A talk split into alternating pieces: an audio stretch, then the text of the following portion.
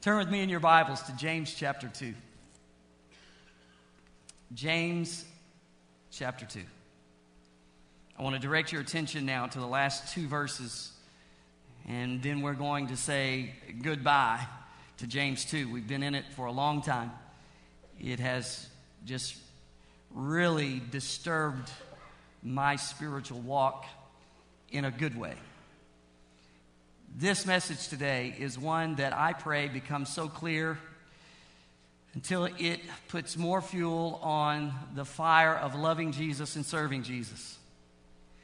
Today I'm going to talk through this passage using the very persons that are talked about in this passage to make real to us a big theological word, and it's the word justification. And if we can live out what it means to be justified, then our motivation to serve our community and the world will never be guilt. What you will write down in your pledge on December the 6th will not come out of hearing stories of people that are desperate and so it made you feel guilty because of the blessings you have. But what we do in word and deed will come out of the grace we have received.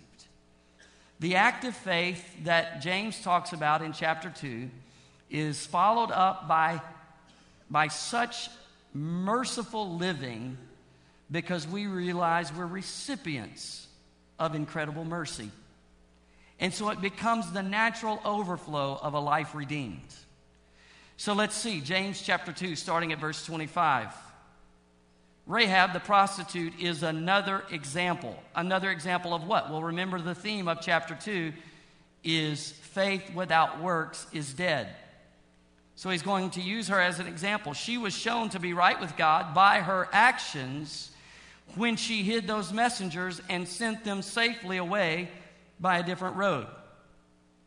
Just as the body is dead without breath, so also faith is dead without good works.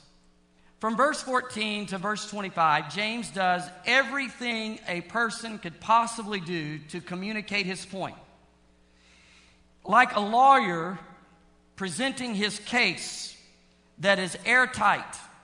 It is so clear. That's what he's done here.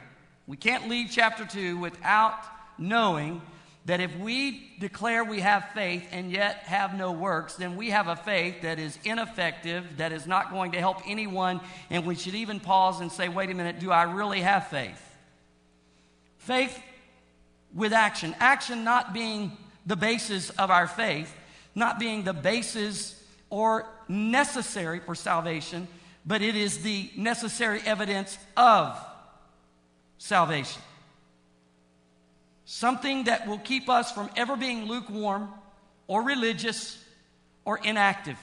We've used Joseph to try and help us see that with the world at its worst, he was at his best, meaning he had an active faith when it was needed most. That being a picture of the church, let's take another picture. James, a New Testament writer, borrows from the story of an Old Testament prostitute.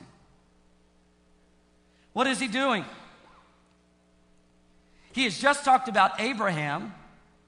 Now, we might understand that because Abraham was that great patriarch of the Jewish nation, and here is a, is a woman who is a prostitute in a Gentile nation. Abraham was this man of highest social order. This woman was a prostitute of the lowest social order.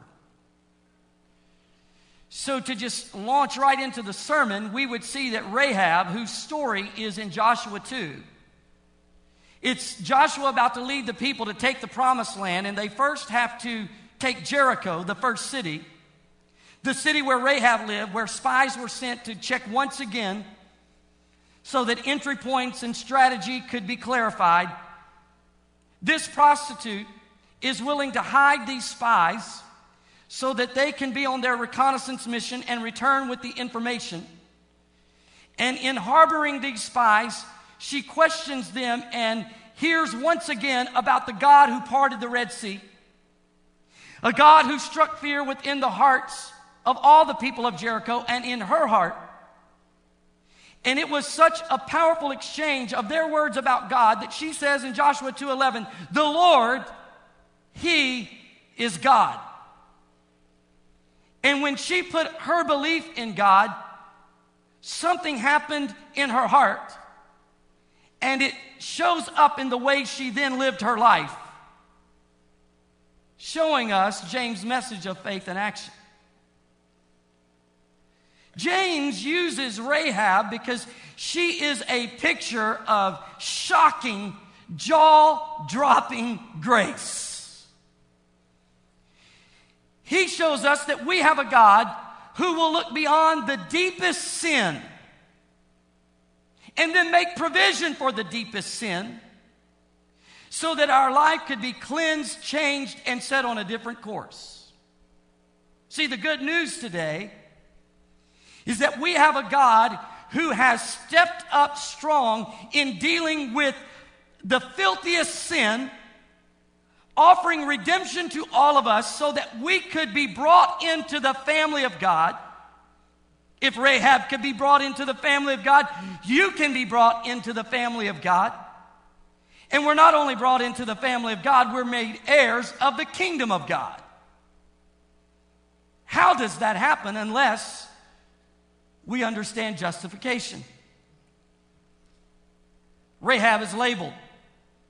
She's a Canaanite, which means she's on the enemy's side. She pursues many false gods.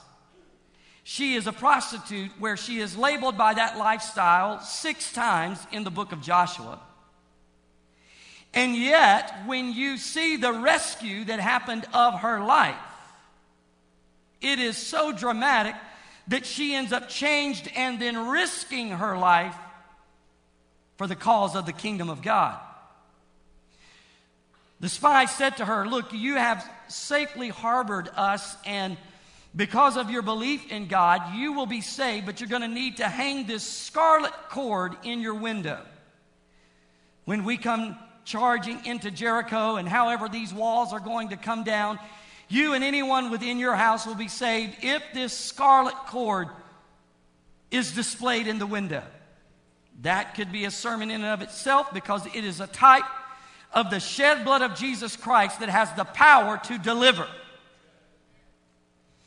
So when the walls of Jericho start falling down, because this scarlet cord is hanging from her window, it is a type of the gift of God, of the blood of Jesus that is going to be shed for all mankind, she is delivered. And not only is she delivered, she is counted worthy to be a useful part of the kingdom's advance. And so now, this lady will turn and risk her life. The reason, because if the king of Jericho knew she was harboring spies, she would be executed for treason. Why would she do that? Because the Bible says she believed God. She believed. Why would Abraham, that James talks about just before he mentions Rahab, why would he go to Mount Moriah to offer his son Isaac? Because he believed God. And what we learn is that when we believe God, which means to put our faith in God, that we follow it with action that has no reservation or hesitation. Let me give you a, a picture of the kind of church God wants us to be. The kind of church that would put our faith in God and then respond to His word without reservation or without hesitation. Yes, we will see the risk, and the risk will always be measurable and often huge. But because we believe God, we would be found risking without reservation or hesitation, like Abraham when he offered Isaac, like Rahab when she harbored the spies, knowing if she was caught, it would mean her life. We see the, the power of justification that can break the label that has followed us because of the past life. We see that we not only have that label broken, but then we are released to a new life, a life of great and incredible influence to where when you read the New Testament, not only in James as Rahab talked about, But when you get over to the writer of Hebrews in chapter 11, where it lists like the, the hall of fame, Rahab is mentioned. When you go to Matthew chapter 1, you find that Rahab becomes the great, great, great, great grandmother of Jesus Christ. Now that's amazing. That is incredible that here this harlot, labeled by her prostitution, labeled by her evil lifestyle, this Canaanite who followed false gods and was on the enemy's side, when she believed in God and put her trust in God, she was not only justified and brought into the family of God, she was then led on to a life of such purpose that she ends up in the lineage of Jesus himself. That's why Peter wrote, We should show forth the praises of him because it's him who has called us out of darkness into his marvelous light. It's the grace of God, it's the gift of God, it's the blessing of God. I mean, here was Rahab labeled the prostitute, the sexual sinner, the used up. Who would marry her? And yet, here comes a man, a faithful man by the name of Salmon, who marries her and is faithful to her, and they end up in the very lineage of Jesus. Now, there, and we're going to break it down, is a picture of justification. James uses Rahab to show that when she put her faith in God, it was imputed righteousness, it was the gift of God. But then that faith in God led her to a life that says, I'm yours, and I'll do whatever I possibly can for the advancement of the kingdom of God. That's the way it should be with every one of us who are saved we understand it's by grace and grace alone. And when we put our faith in the grace of God, we are saved, we are justified, just as if we never had past sin. Isn't that amazing? Declared righteous, and because of that overwhelming grace, we sit here today saying, Lord, I am yours. I am yours with everything that I have. I'm yours with my time. I'm yours with my gifts and talents. I'm yours with my money. And so when we come to December the 6th, and we pledge to the community and to the world, we're not going to look at all of the huge risks. We're going to look at the opportunity, and without reservation and without hesitation, we're going to do whatever we possibly can to see the advance of the kingdom. Not because we feel guilty, but because we realize we have been justified. Just as Rahab, by the grace of God. What is, what is the the whole idea of GL 2010. It's just simply to minister to the world and minister to the community. Let me show you a picture on the screen. This is, is the best part of a shanty town like I saw when I was in Africa. And, and I've got to help you understand the two worlds in which I was in between on that day. I had come from America where I lived in a home that had a nice sofa. I was staying in a hotel in Nairobi, which was one of the nicer hotels. It wouldn't be a five star hotel like we see, but it was one of the nicer ones in Nairobi. And there were sofas in the lobby similar to this. I walked out to the back of the hotel and I saw that, it, that the grass led up to an edge like a cliff. And when I walked to the edge, I looked over and I saw what's called a shanty town, where 300,000 plus people live in boxes, basically are homeless. It is like an AIDS infested village out of which early in the morning you walk you watch people of all ages start walking out of this village as i have thought about that and thought about today I want to remind us that what we're trying to do in the GL 2010 is to minister globally to the tens of thousands who live in those conditions. And to remember there are people who live in places like that where the drinking water isn't safe and the medicine that's available to us is not available to them. And they're dying some of diseases that could be prevented. And so we want to give ourselves to an effort that's going right into the heart of shanty towns like those to present the message of the scarlet cord, the message of justification. The message that says, no matter what has been in your past, the same God that has forgiven people like Rahab and people like us can forgive you. And we, we minister to the urgent spiritual need of salvation around the world.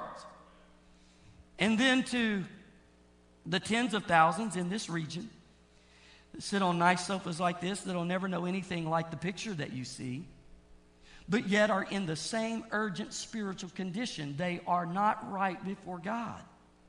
And the message of the scarlet cord must make it from the shanty town to the sofas of the homes of this community. Amen? And so we have a passion to bring the message of the scarlet cord to both. So we're calling it global, local. We're calling it global because we can minister through 77 missionary servants of God that we are partnering with. Global because we're going to go to a village in Ghana, a city in Mexico, and a reservation in Arizona. And we're going to minister the love of God and build churches and put in water wells and allow the Lord to use us in the global mission. We're going to do more than we have ever done to go across the street to those who have living conditions just like you, but yet it has simply insulated them from their awareness of their need of God. They can insulate it and, and create pharmacies to try and soothe that vacuum, that, that, that gaping need within the heart of all humanity with stuff. We're going to take the scarlet cord strategically so that people from the sofa to the shanty can know that there is one who justifies justified. So I will call you and I will ask you to give of your time in acts of kindness locally and going on trips to minister globally, to give of your money the very best you can, and every dollar that we raise above the tithe. 50% of it will go to the global, 50% will go to the local, strategic, urgent, spiritual need. And we will rejoice in many being justified, being brought out of sin like Rahab into the family of God like Rahab, and made useful in the kingdom of God like Rahab, like me, like you. That's what we're about. In the last part of this message, here's what I wish I wish I could do this part of the message just one on one, where I can just sit down with you and look at you and talk with you, and I, I would ask this question. Are you in right standing with God? Do you know you are right before God? I don't want this to sound preachy. I wish I could sit down and talk with you and ask so you could see me up close and, and sense the sincerity and see it where I would say, Do you know you are right before God? You see, justification starts with Christ, He is the basis. Grace is the basis. I mean, here we are, unrighteous. How will we be declared righteous? We have to have someone who will come and have that righteous stand for us. Someone has to live a life that we have been unable to live. Then turn and die a death that we deserve. So that we might receive righteousness, have it imputed, have it transferred. Grace is the merit of another, not of works of righteousness which we have done, lest any would boast but the gift of God. If, if I say, do, do you know you're right before God? If you started by saying, yes, because I, then, then you're either not right before God or you're confused on the message of grace because it doesn't start with anything we've done. It starts with Him. It's all about what Christ has done. Let me, let me share with you an illustration because I think it helps us. I would like for this to be a, seen as a ledger, and let's call it our ledger. Over here is the ledger of a very wealthy man. How many of you in this room have a car payment? I do. How many of you have a house payment? I do. So let's imagine that I would say to you today there's this wealthy man here at the church, and for all of you here today, he is going to pay off your house note, he is going to pay off your car note, he is going to pay off every single debt you have. When you walk out of these doors, you will be debt free. Two things would happen praise, and next Sunday it would be standing room only. In the event that the wealthy man was back. Talk about growing a church. So, in order for that to happen, here we have our, our house note, our car note, and then all of our other notes, and we're going to transfer them over to the wealthy man. And then the wealthy man is going to go to the person holding the paper, holding the note of our debt. And the wealthy man is going to pay. And then the creditor is going to turn and credit to you and to me as the debt being paid in full. It's going to appear that we have done something when we've not done a thing but hand the wealthy man all of our debt. And he did it all. He paid the debt, but yet his actions were credited to us. You following the example? Sure, you are. Let's go from a house note to sin debt. Our sin debt. And let's go from just a wealthy man to Jesus Christ. And we transfer all of our sin debt that we could never pay over to Jesus. Jesus then goes to the cross. By living the life we cannot live, by dying the death we deserve, he then satisfies the justice of God. Someday I'm going to have a pen that writes. The justice ah, of God, and it will be credited to our account. Here, the one who knew no sin became sin. That satisfied the justice of God that we might become the righteousness of God. We tracking? Because if we are, that's like really good news. It would be likened to leaving here with no house debt or car debt or any debt, and it's all the merits of the wealthy man, and yet it's credited to us. You can leave here today knowing that you are free, you are liberated, you're no longer guilty, you no longer have to live under the pressure of the past. The label that has followed you is now broken, just as Rahab the prostitute was delivered and became Rahab in the very lineage of Jesus. You leave with a whole new life, a whole new purpose, because the one who knew no sin became sin that you and I might become the righteousness of God. Hallelujah. Well, let's keep working it. We have this word justification that comes across as like a legal term. So let's, let's move into like this church, it incorporated years ago. And in order to incorporate, we had to create a constitution and bylaw. And those bylaws of the Constitution govern, give perimeters through which we function as a corporation, not as a church, but as a corporation. It satisfies the law. So when you read that Constitution, you will find Whereas, dot, dot, dot, be it therefore resolved. And whatever we resolved was, was made possible by the strength of the whereas. Now, let me illustrate. Some months ago, we purchased 55 acres. So we had to have a church meeting. And here's, here's the approach.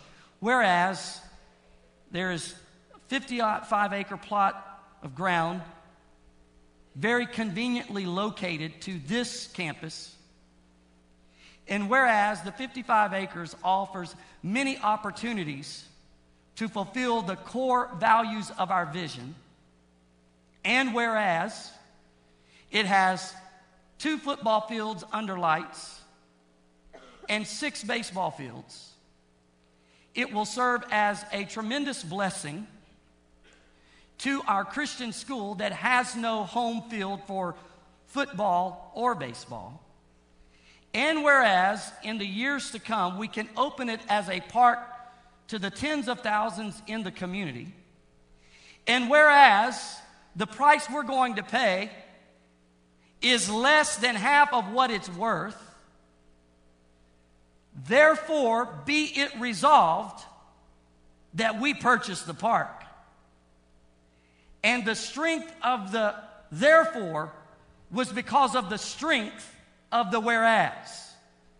The stronger the whereas, the clear and more immediate the action to take on the therefore. We tracking? Whereas you and I had a sin debt that we couldn't pay. And whereas we were to live a life we couldn't live. And whereas we were without hope in this world. Whereas we were children of wrath and followed our own disobedience. Whereas the light was not shining in our hearts and we had all suffered the fall of man going all the way back to Adam and Eve in the Garden of Eden.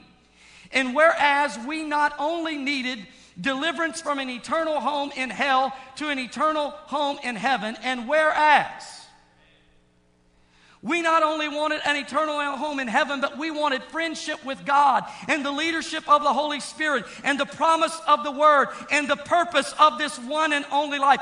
And whereas it is only by the blood of Jesus that a sinner can be made free.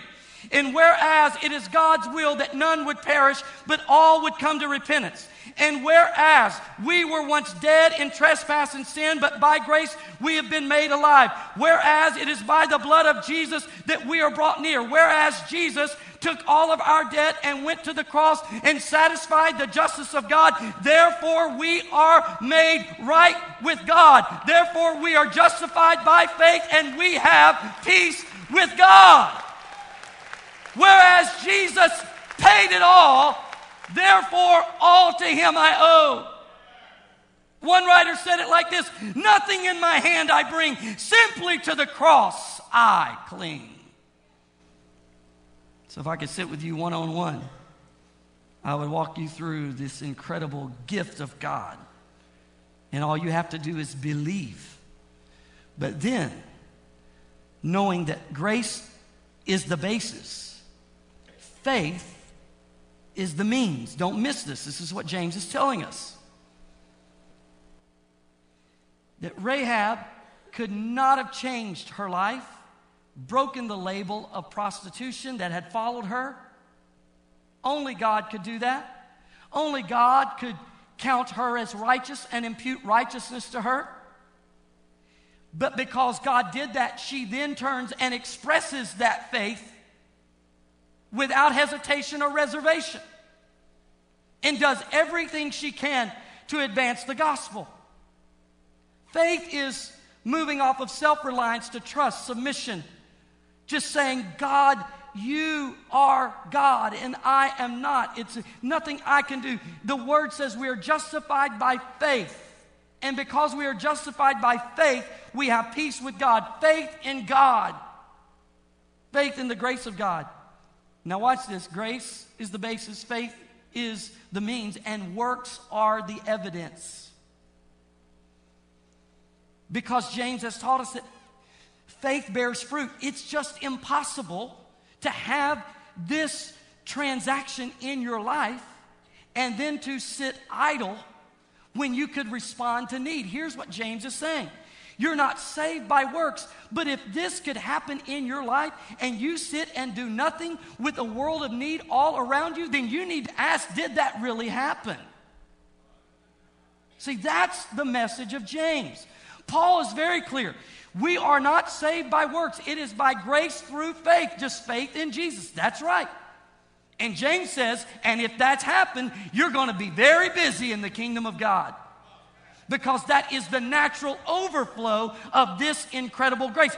That is why on December 6th, I don't pledge because the pastors just won't preach anything else until we finally pledge. And, and, and I don't pledge because I feel guilty and I don't have an attitude that all the church wants is money. No. I just realize everything that I am is because of grace. Where would I be but for the grace of God? And now there are people sitting on sofas in this community that don't know Jesus. There are people in shanties that don't know Jesus. And I can be part of an effort that can minister to both. I'm in. I'm in gladly, joyfully. Do we need to wait till the 6th? See, because this grace is just waiting to be released. I'm looking for the opportunity. I'm going to make the most of every opportunity. That's why I'm saying that mercy is waiting to be released like a, a, a veritable ocean out of this church. Hallelujah. And now, remember this that one day we are going to stand at the judgment seat. The judgment seat of God. That's a poor expression of a chair but it'll work for now. And we're going to all stand at the judgment seat of Christ. And here will be the way we're judged grace, faith, works. Exactly what James is showing us here in chapter 2 is exactly what Paul talks about in Corinthians when he says, We will all stand at the judgment seat of Christ and it will be rewarded unto each man according to what he has done. You're not given entrance into heaven because of what you've done. No, because our works are not the basis. Grace is the basis. Our works are the backdrop. That because I'm standing there on the basis of grace, then will be the declaration of a life lived in sacrifice, submission, and servanthood that resulted in a lot of fruit and a lot of harvest coming up in the kingdom of God. And I will be rewarded with what I have done out of the faith I received. So, my prayer is that on Judgment Day, it would be the best day of our lives. And I think one of my responsibilities as a pastor is to try and pastor in such a way that that is the best day of your life. So that you stand before God and you know you're washed in the blood. You know it's only by grace that you're even standing there. But because of that incredible grace, you responded and said, Lord, inconvenience me. Lord, you are welcome to everything that I have, everything that I am so that one more person, one more person can hear about justification. From the sofa to the shanty, Lord, whatever role my life can have in the multitude knowing this message of justification, being added to your family and given a life of purpose, Lord, gladly, gladly. And I stand before God and I'm rewarding according to the things I have done. Grace, or you wouldn't even be at the judgment seat faith because you've put your trust in the grace of God. You're justified by faith and you have peace with God, so you're standing at the judgment.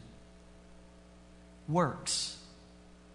So that when the Spirit's fire tries your works, it says there's going to be two groups of people those who served out of the right heart, a heart of grace. And so when the fire hits that work of your life, it's purified and it becomes part of the crown that you will place at Jesus' feet. Or it's like, hay, wood and stubble, and when the fire hits it, it's consumed. So, see, you're not, you're not going to be given entrance into heaven because you work your way there. No way. But your rewards, your rewards. And so I pray that the reward is not the motivation. I pray that guilt is not the motivation. I just pray that we would be motivated by the fact that we've been brought out of darkness into light. Amen.